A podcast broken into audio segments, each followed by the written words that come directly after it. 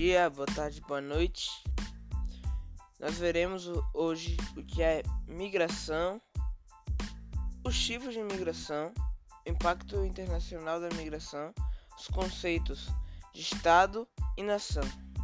Eu, Pedro Couto, estou apresentando o podcast da minha equipe da Processual de Geografia. Primeiro precisamos saber o que é imigração e emigração.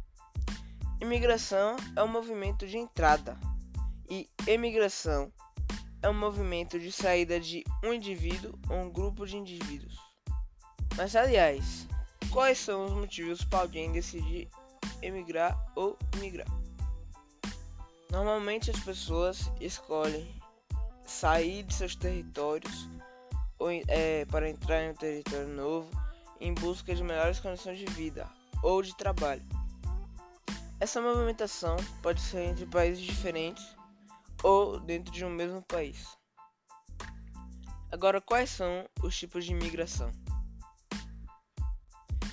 Existe a migração pendular, que é um exemplo delas, que basicamente é um movimento dentro de um espaço geográfico limitado, como por exemplo ir à escola.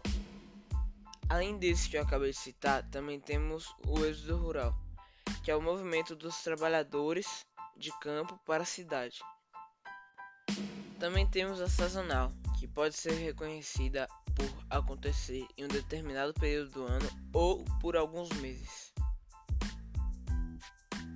Também temos a migração nomadista, que é quando a pessoa não tem um lugar fixo, ela se desloca para diversos lugares. Também temos a diáspora, que é a rápida dispersão de um grupo populacional de um território a outro. Em Marrocos, no ano de 2018, foi assinado o Pacto Mundial da Imigração. Mais de 160, 160 países assinaram esse pacto.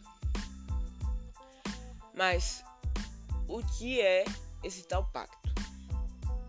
O Pacto Global é um documento abrangente melhor, para melhor gerenciar a migração internacional.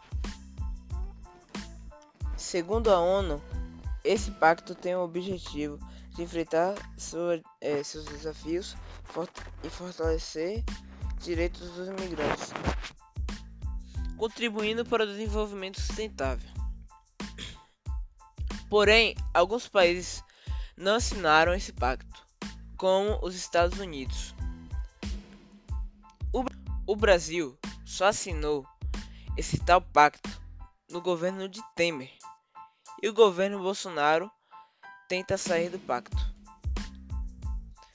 Agora, o conceito de Estado, território e nação. O conceito da nação está associado à cultura, ao povo e à economia. A nação é a identidade do país.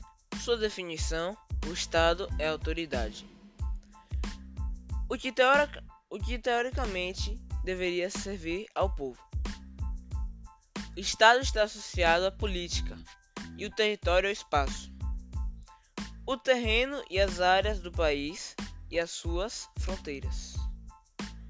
Antes de finalizar, veremos a origem dessas palavras. O Estado e nação ou países surgi surgiram desde a pré-história. Tudo começa com um humano nômade. Eles sempre migravam de locais a outros sem parar, desde a África até se espalharem pelo mundo todo. Com isso, eles definiram seus territórios e criaram estados e governos para a população.